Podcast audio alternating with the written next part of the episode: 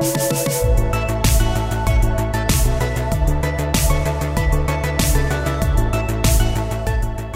welcome to the podcast. My name is not Daniel Markin.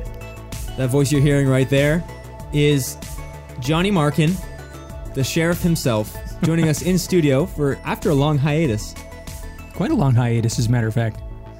That was great. Wait, wait, work. which one of us is talking right now? I have no. This is Daniel. Oh, good. The Okay. bond being shared between these two right now is just amazing. Eye contact, everything. It's the, it's That all would be there. the voice wow. of Andrew Geddard. Father son. This is uh, this is a special moment here, Sheriff.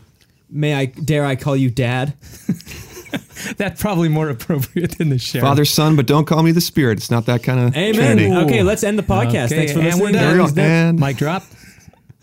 Just kidding. It's not over. Oh. um, hey, thanks for listening, tuning in. This is great to have you both here. Andrew Getter, Johnny Markin. Um, by nature of the fact that Jeff Bucknam is sick, Greg Harris uh, is bailing, Paul Siemens uh, is tied up, Andy Steiger is nowhere to be seen.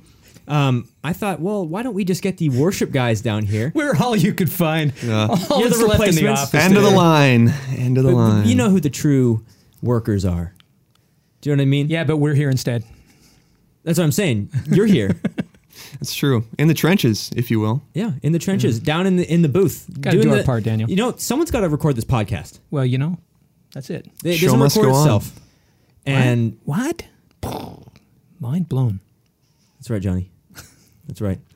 Anyways, we're happy to have you here, and we want to do a little bit of kind of worship talking first. I hope you had a good weekend. Andrew, you leading worship in any venue?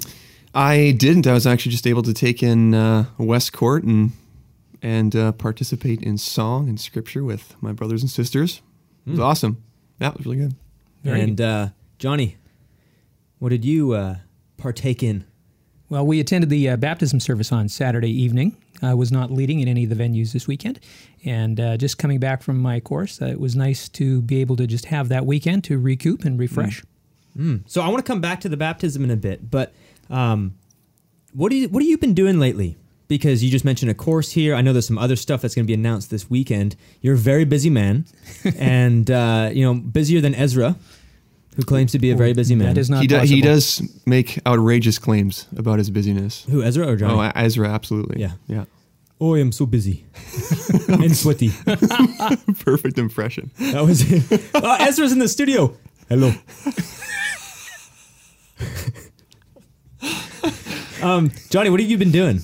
Well, uh, What's your deal? how do I follow that? I, I know. I don't know. okay, Uh, bye, Ezra. See ya. Okay, bye. There goes the door.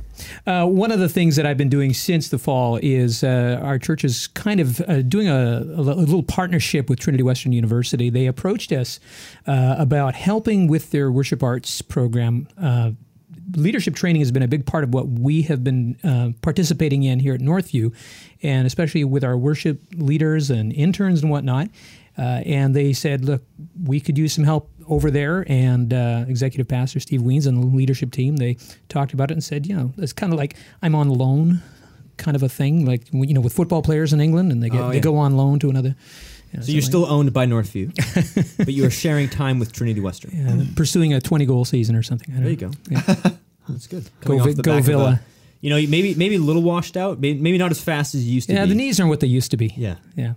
But uh, that's awesome. So you've been working there at Trinity Western, and that's been going well. Yeah, just te- I taught a, co- a course on worship theology and history last fall, and I'm teaching uh, some songwriting and uh, helping with their uh, one of their worship ensembles, training them for getting uh, some concerts and stuff outside. So like a touring team.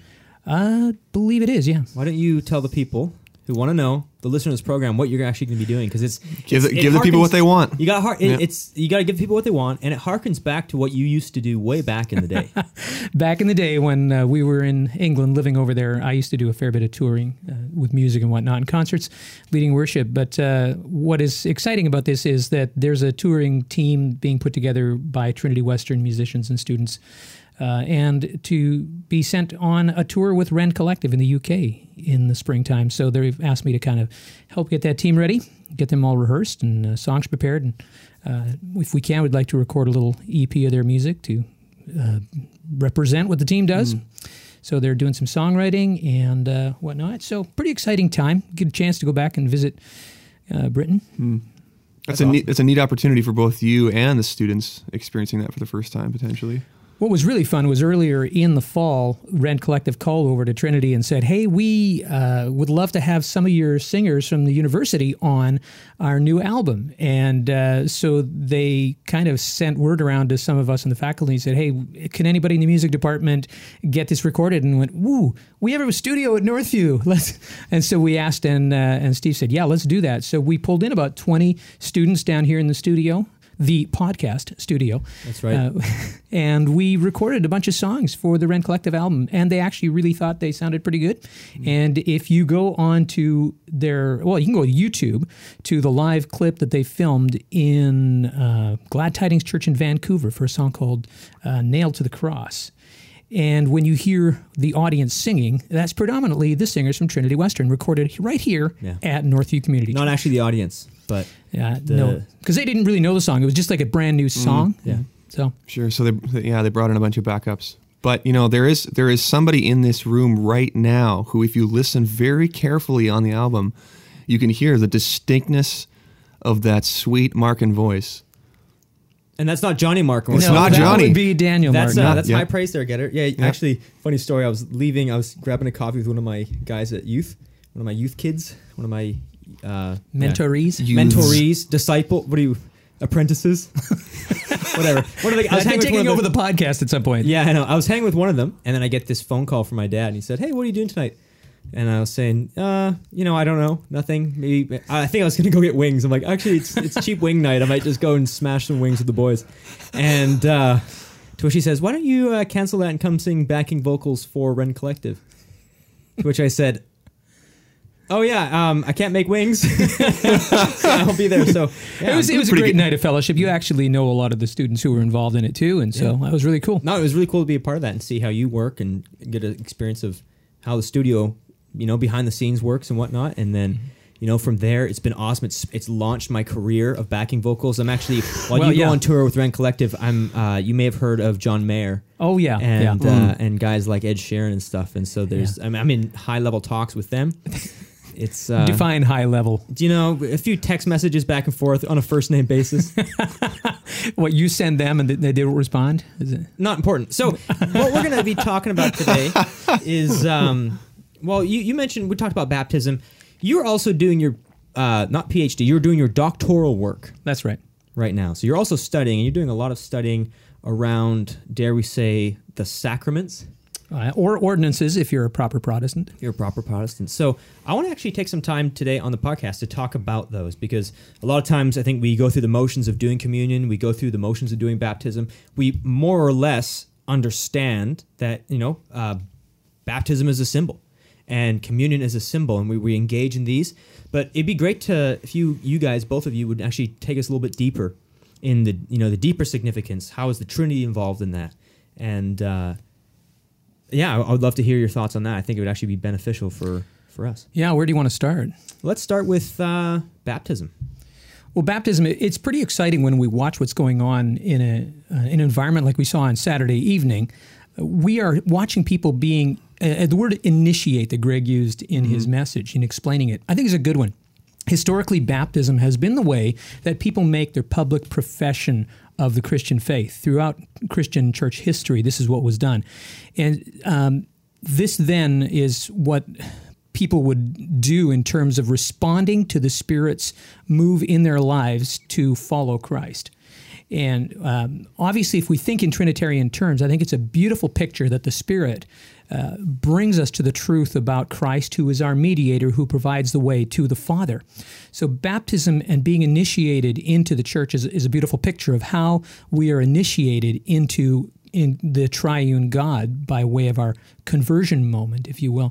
Mm-hmm. And it's, it's a, a work of the, the entire Trinity. It's a beautiful mystery and a beautiful way of understanding the three persons of the Trinity is mm-hmm. watching what they do and what they represent. Mm. Is there uh, significance to be drawn from there from Jesus' baptism, where Je- all three members of the Trinity are present? Well, that, that's a beautiful picture in the Gospels because we actually have a moment there where you can see that there is the Father uh, audibly speaking about the Son while the Spirit descends as a dove. And it's one of the pictures that the theologians will show uh, as an explanation of the Trinity, an observation of the Trinity, though the concept of the Trinity is not in the New Testament itself. Uh, yet it is implicit in situations like this because we see the different uh, members of Godhead by the works that they engage in, by the ministry they engage in. So, yeah, that is part of it. But we have to understand that when Jesus was baptized, it was a different kind of meaning for his baptism versus what John was doing mm-hmm. with other people versus what Christian believers do. So, when people were baptized uh, by John the Baptist, they were coming for the remission of their sins. And so there was a sense of, of ritual cleansing that went on uh, by this, and it, it was a public profession too. Jesus' baptism was to fulfill all of the law. But Christian baptism, and as we understand it with our distinctives as Anabaptists, is that public profession of initiation into the community. We're actually exemplifying what God has already done internally by His Spirit. And so he has, we are displaying, I, I, think it's beautifully put when they say you go under the water to show your death and then your resurrection with Christ as you come out of the water. A beautiful picture of the believer who is now in Christ and one faith, one Lord, one baptism. Mm-hmm. Because mm-hmm. I, I like the, I love that idea of the cleansing. That's an amazing thought. But when we get, when someone gets baptized, we would say, actually, you're not being cleansed there. Wouldn't we say that upon your conversion, when the Holy Spirit does that work in your life and you believe upon Jesus, yeah. then you are forgiven, then you are cleansed, then you are pronounced righteous. Yeah, I mean there is a, there are certain wings of the church who still look at uh, baptism for remission of sins, especially those who would practice uh, baptism or child infant baptism uh, in more uh, well, in Roman Catholic circles. Uh, this is something they worked from Augustine's theology, where he talked about uh, original sin and yeah. what do we do if a child dies knowing that he is in sin? Well, we better get him baptized. Can you ha- explain how we come across original sin? How does that come about in Augustine's work? In, in Augustine's work, I mean, you have a sense that man is in a sinful state of rebellion. And so there was this sense that there is a condition that needs to be dealt with. And this was dealt with effectively on the cross by Christ, that all who would then uh, embrace that would be made whole from that original sin, which is different from what when we talk about sins as actions. There's the state mm. of sin, and then the actions, which are acts of disobedience too. So that there is a there's a huge difference between those two things, and we we think of the the sort of ritual cleansing of baptism in John's time as those things for the actions of sin versus the, the sense of uh, what Christ has done by the work on the cross and his shed blood to remove that state of disobedience when we embrace him. Johnny, you've used a couple of different words already. Um, for for our listeners who aren't as up to speed with the vocabulary, maybe we can we just talk about um, what do you see as the difference between um, baptism, communion, etc., as sacraments and those um, those things as ordinances. You've used those words before, and I just I would be interested in hearing you talk well, a little bit about the differences. I think the uh, there's a difference between a sacrament and that which is sacramental. Sure. Uh, if we look at the word sacramental, it's that which is used for a holy or a set aside purpose. Uh, so, in a sense, water can be sacramental if it's used in baptism which is, if you will, an ordinance of the church. An ordinance is simply we are ordered to do these two things by Christ to make believers and baptize them, to be baptized. And the second one is to remember me in this way, in the bread and the cup. And so those are the two ordinances that we practice uh, as Protestants. So the difference is that sacramentality in some traditions can be anything. Like take the Orthodox tradition where they say that all creation, uh, is good. God created it, said it is good.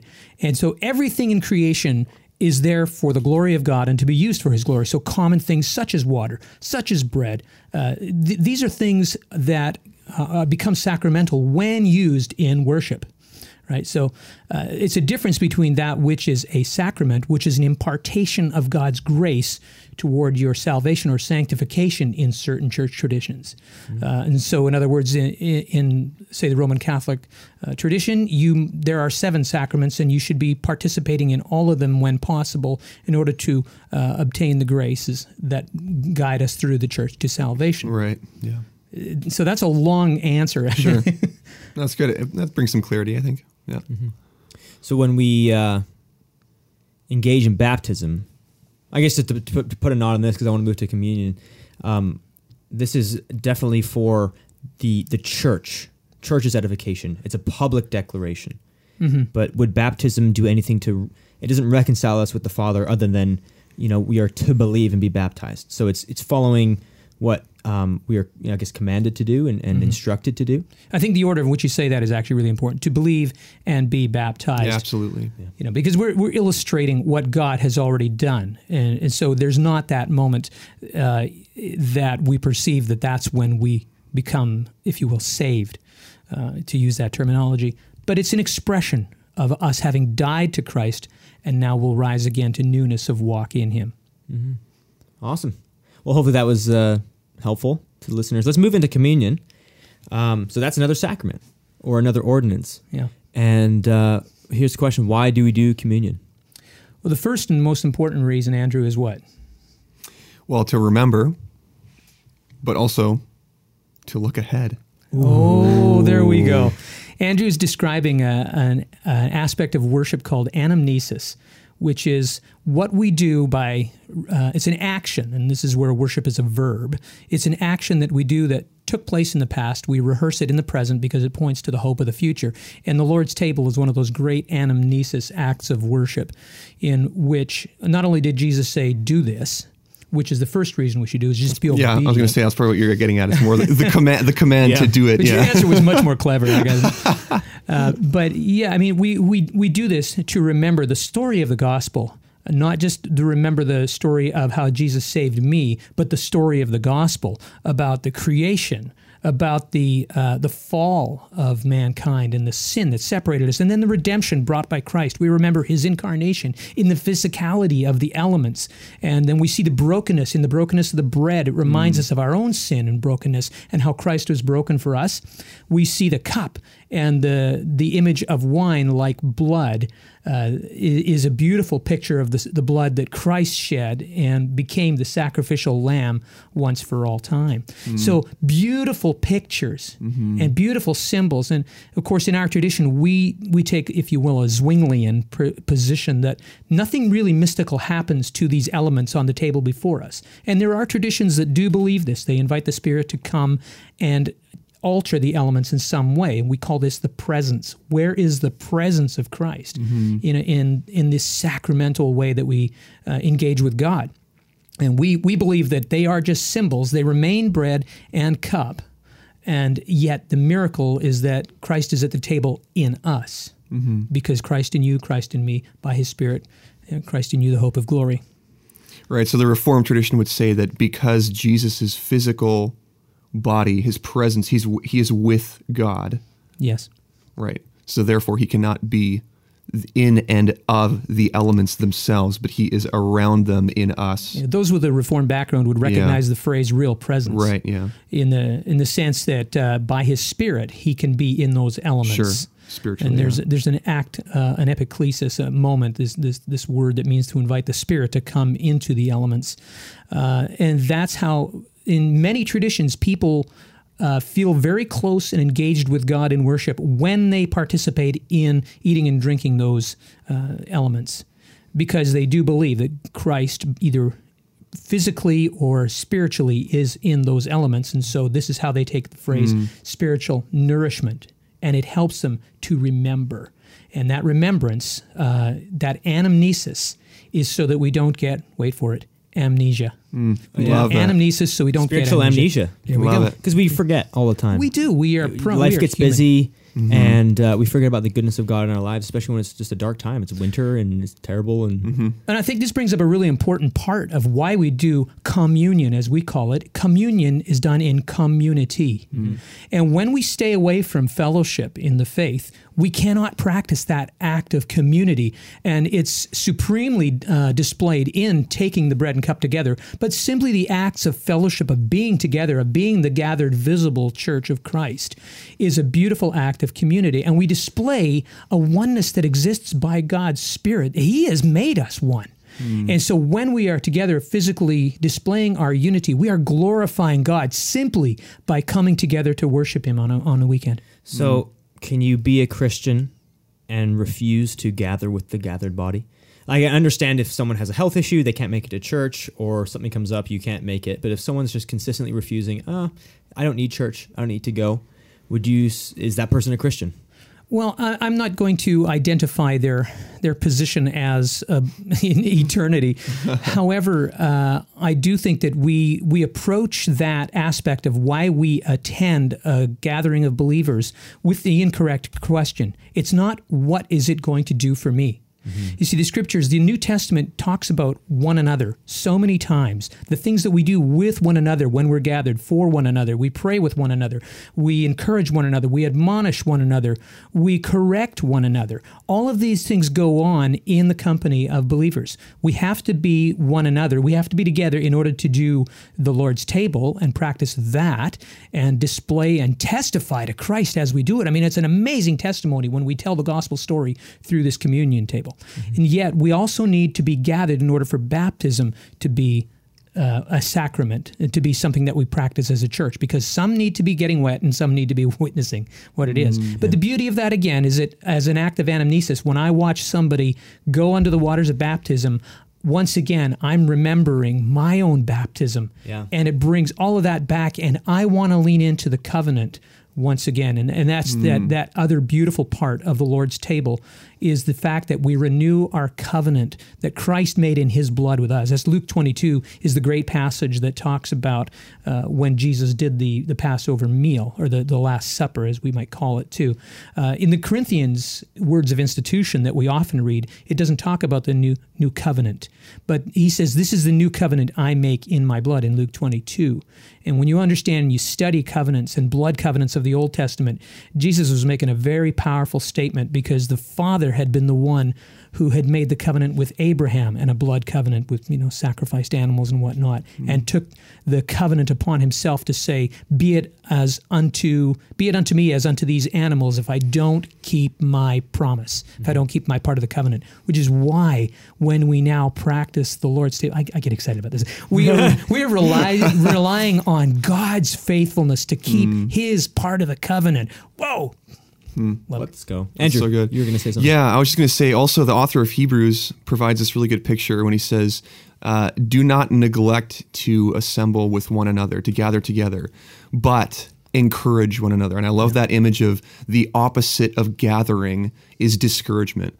So it's, to me, the question is, um, why would you, if you claim to follow Christ, why would you not want to gather with his people if it means um, that you will be encouraged and your affections towards Christ will be stirred? Now, is, is church messy? Absolutely. Are people messy? Yes. Do we always get what we want in a church service when we come to come at it with that paradigm? No.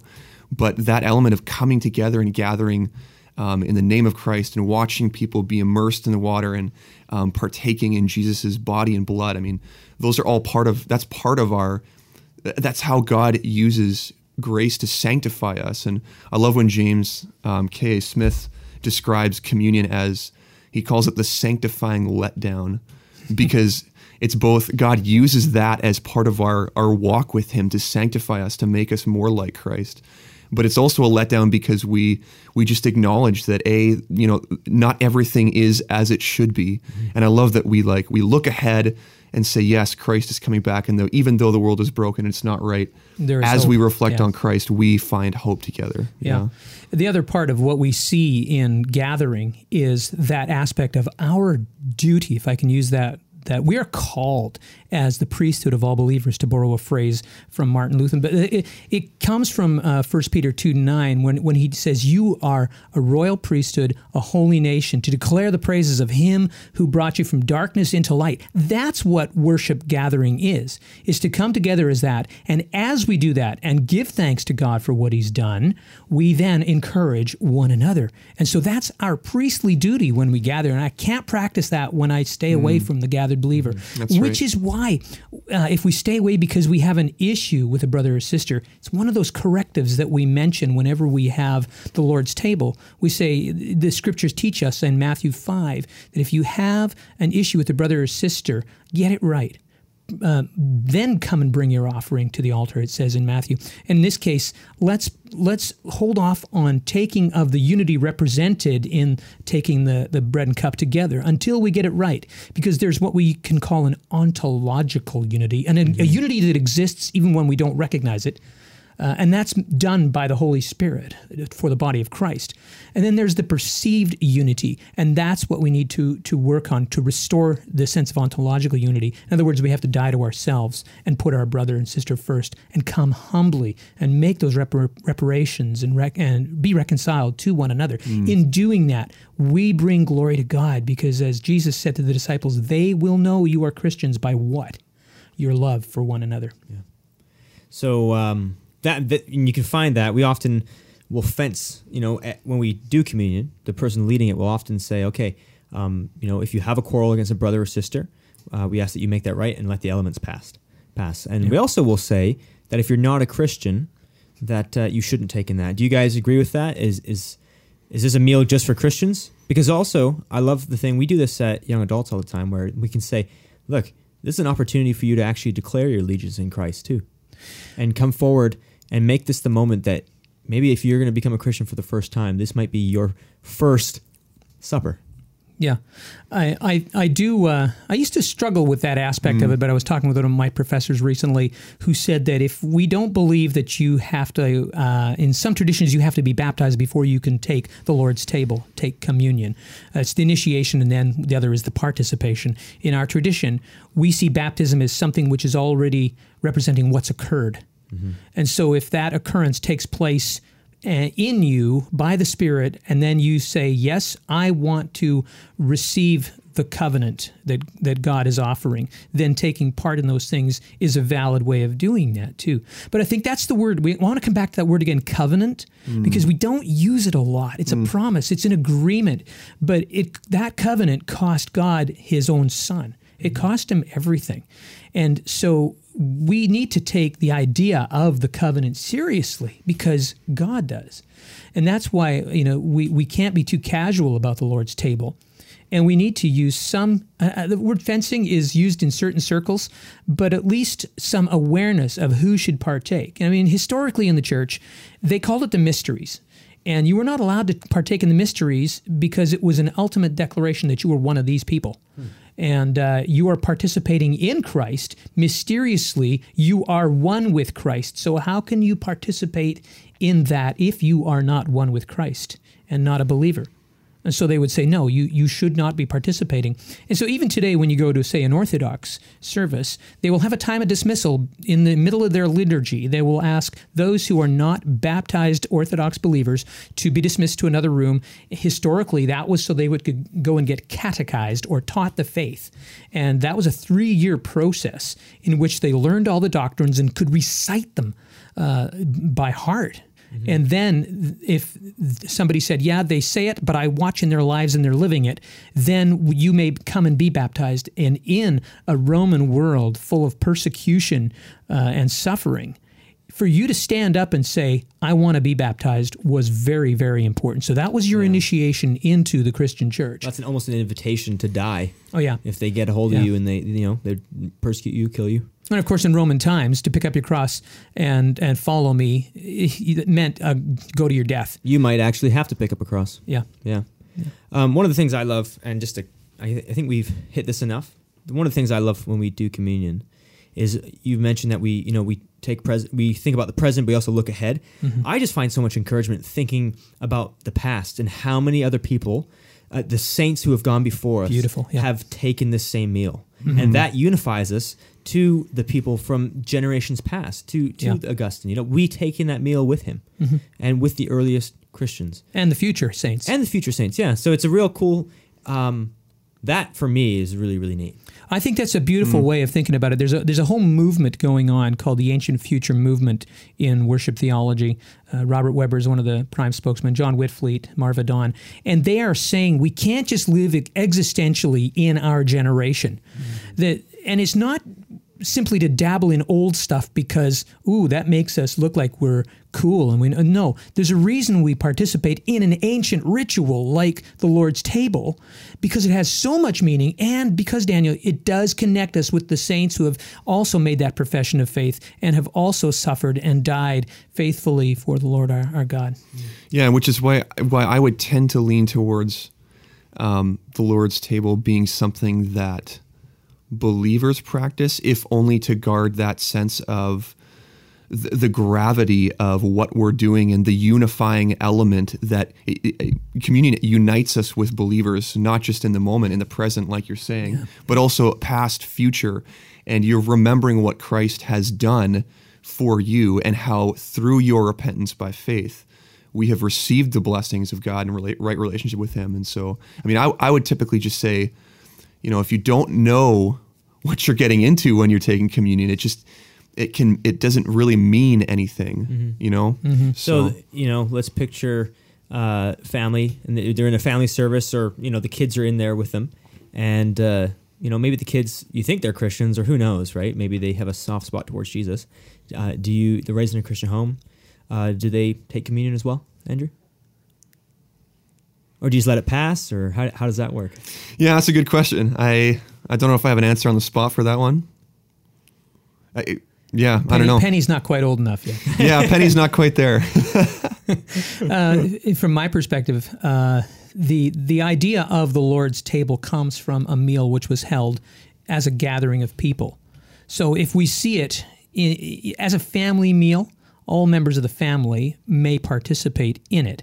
There is an age of accountability in which people need to be thinking about these things. And I'm not sure about the idea of baptizing children. I, I know it's practiced by some the Southern Baptists, young children. And of course, there are people who are infant baptized, mm-hmm. but they also have confirmation. So there's these little uh, gray areas about who may. And I, I, all I can think of is that we should leave it to mm-hmm. the parents' judgment about their children. Does the child understand the gospel? Sure. And does the child appear to want to be following Christ in the gospel. And, and there I would I would leave it at that. I think there's another uh, instance in which we can speak to, and that's when sometimes we say, "Hey, you're at our church, but no, you can't take the Lord's table with us." Mm. Uh, we're not trying to be inhospitable. That's right. We're just yeah. trying to be faithful to the command of Christ. If they're like a member of a different church or something, uh, or I'm thinking more of people who are not yet believers. Okay, and they're just observing. But I think the language you use is really helpful to say you are welcome here. Yeah and observe what we do as dedicated believers to Christ who wish to follow him with our all. This is how we tell his story. Yeah. This is how we take part in a covenant. If you're willing to take part in that covenant, step right up. Yeah, but feel no pressure. Just let that go by. Yeah, and, and nor nor will you have any judgment from us because where you have been, we have been also. Yeah. Where you are, we have been. And that's an important thing to think about too. Mm-hmm. Because yeah, I think one thing we should if we see the communion plate go past someone, that actually means that they're consciously thinking about, like they've been they've been one of the two reasons, right? They're an unbeliever or there's a quarrel, and you know that they're actually in that moment wrestling through it. So that's a mm-hmm. that's a cool thing. One of the one of the things that we hear in some evangelical circles that I'm troubled about is when people think they have too much sin in their life that they cannot take yeah, the Lord's table. Really unfortunate. Uh, th- there's a heritage that comes from some pietist movements, and even in in the Catholic tradition in the medieval times, where if you know you weren't worthy to take the Lord's table, and so you had to make do all these things in order to become worthy, which really does run counter to the biblical message about Christ making us worthy. All who are in Christ are made worthy by Him, by His grace, to come to the table. And so I, I, think there's a sense that we can't make ourselves better. 1 Corinthians 11 doesn't talk about unworthiness in regards to our walk. Now, yes, we should be following Jesus and not be in wholehearted disobedience walk to him if we're going to call ourselves a Christian. Because if you're, if you're not walking like it, then don't call yourself a believer. Uh, but for those people who need to have a pardon, we like to build in parts of a service in which we can confess our sin yeah. to God and then know from Scripture His pardon. He is faithful and just when we confess our sins to forgive us by Christ. That's 1 John 1 8 and 9. It's a beautiful passage mm-hmm. full of hope for the believer.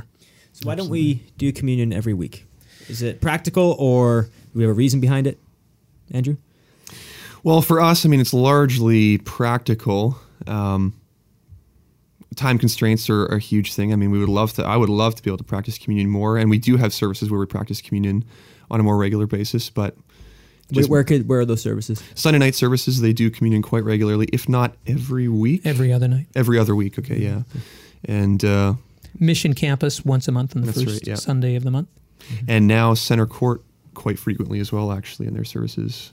Uh, th- I, they might still be in rotation with uh? West Court Okay. and the and the main worship center at this point. But we did have a, an instance when the weekend of the children's uh, production was on, where the other two rooms decided they would also do the Lord's table, and there was ample time because of the way it was set up, and and so that happened. Uh, but yeah, Andrew's right. There are some time constraints in which we fight against. Historically, though, even from the time of the Reformation, uh, frequency changed. I mean, there's a lot of things we the church agrees with or agrees about when it comes to the Lord's table, like uh, what elements are used, what it represents, things like this. And then there's a few things that we disagree on that we haven't really resolved, and one of those is frequency, because the Scripture doesn't talk to it. It just says, as often as you do this. I mean, we can observe in the New Testament where, where it says they met on the Lord's Day and it was part of their worship. We can see that in Acts 2.42. We can see that in uh, 1 Corinthians 16 when they met regularly on the Lord's Day. But uh, th- it doesn't say that you are to do this. I mean, there was a period in, well, take the monastic communities where they would do it every day. So they would they would remember Jesus in this manner as part of their meal, and they would build a liturgy up into it, and then they might go off to their fellowship meal or do it on in the other way around. But uh, there's also weekly. Uh, there are a lot of churches that do it weekly, some monthly, some quarterly, and this was some of the, the the great reformers chose quarterly because they wanted to take it seriously. They had a high view of what this act of worship was, and they wanted to make sure that our life was ordered and correct. And in some ways, even in the, time of the reformers, it did get a little bit legalistic too. So we have to be careful of our own legalism when we approach the table, and remember, it's Christ who makes us worthy. Here's a question, Johnny. Are our are our community groups welcome to practice communion in their own time? You know, if you if you go back to the origination of the love feast in the homes of the people, uh, yes, you could. Some would argue that even early on in the church, the president or the president over the elements was the bishop or the person in authority. That raises difficult questions about who should actually oversee the table Right. we have uh, a concept in our denomination uh, and our tradition of the priesthood of all believers, Sure. which kind of opens that door for us to be able to operate in that and to understand that in our tradition, we don't have, we're not calling down something mystical into the elements that, that, I'm not saying that in a derogatory manner towards our, our fellow brothers and sisters in those traditions. Uh, but there are only so many who are authorized in a, in a biblical manner of laying on of hands, and they are chosen and set apart to do this. But we don't walk in that tradition, and thereby to remember the Lord at our, in our homes over the table is a good thing. But you know, we we talk about saying grace at our dinner table. Uh, we're, we're asking a blessing on the food. And the act of blessing the bread and cup was part of not only Jewish uh, rituals, table rituals, but also many other Greek and Roman and other pagan cultured rituals too. So that was where it grew out of. And Jesus took that and said, Now, when you do this, remember me and all I've done for you. So you can see, you, you go back to the, not the etymology is the origin of word, but the, the origin of the ritual itself Sure. starts in the in the dining room. That's great. We are coming towards the end of this, I think. Here's a quick question for you, and you guys can just we can banter on this for a few minutes, and we'll come to an end. Um, on the weekend, Jeff bashed a lot of modern worship songs, saying a lot of them just feel like love songs to Jesus. Do you guys agree? I mean, where have the great Charles Wesley hymns gone? Why aren't we still writing ones like that? Uh, they all show up in Keith Getty's mailbox these days. why? Why? Why can't we just sing "A Mighty Fortress Is Our God" every week? Right, but but why? Why have we Because gotten there's to this- 149 other psalms. In, Exactly. But why have we gotten to this point where it's all just lovey-dovey Jesus? And is that just because individual, or we think that's safe and we enjoy that language? I mean, do you guys have any thoughts on that, just briefly? Yeah, I think uh, a, a large part of what transpires as Christian worship music is given to us over the airwaves or the internet or you know the the media. And it's it's a it's a genre of music which talks about our experience as individuals in Christ. Now, while there is room in our gathering of believers to be able to say, yes, I want to do this in response to what God has done, we gather corporately in order to celebrate corporately that we are a people. And so the language of songs that are that are wholly focused on me and Jesus uh, is more like a pietistic view of of a relationship or devotional songs if you will songs of devotion. I have my quiet time with god and this is kind of what i uh, i want to say to him. And, and you know like those are sometimes they're really good songs if they are representing in as an art form what i'm feeling about god um, yeah, there, there's probably better ways to say some of these songs than you know, some of the language that's used that looks a little too romantic.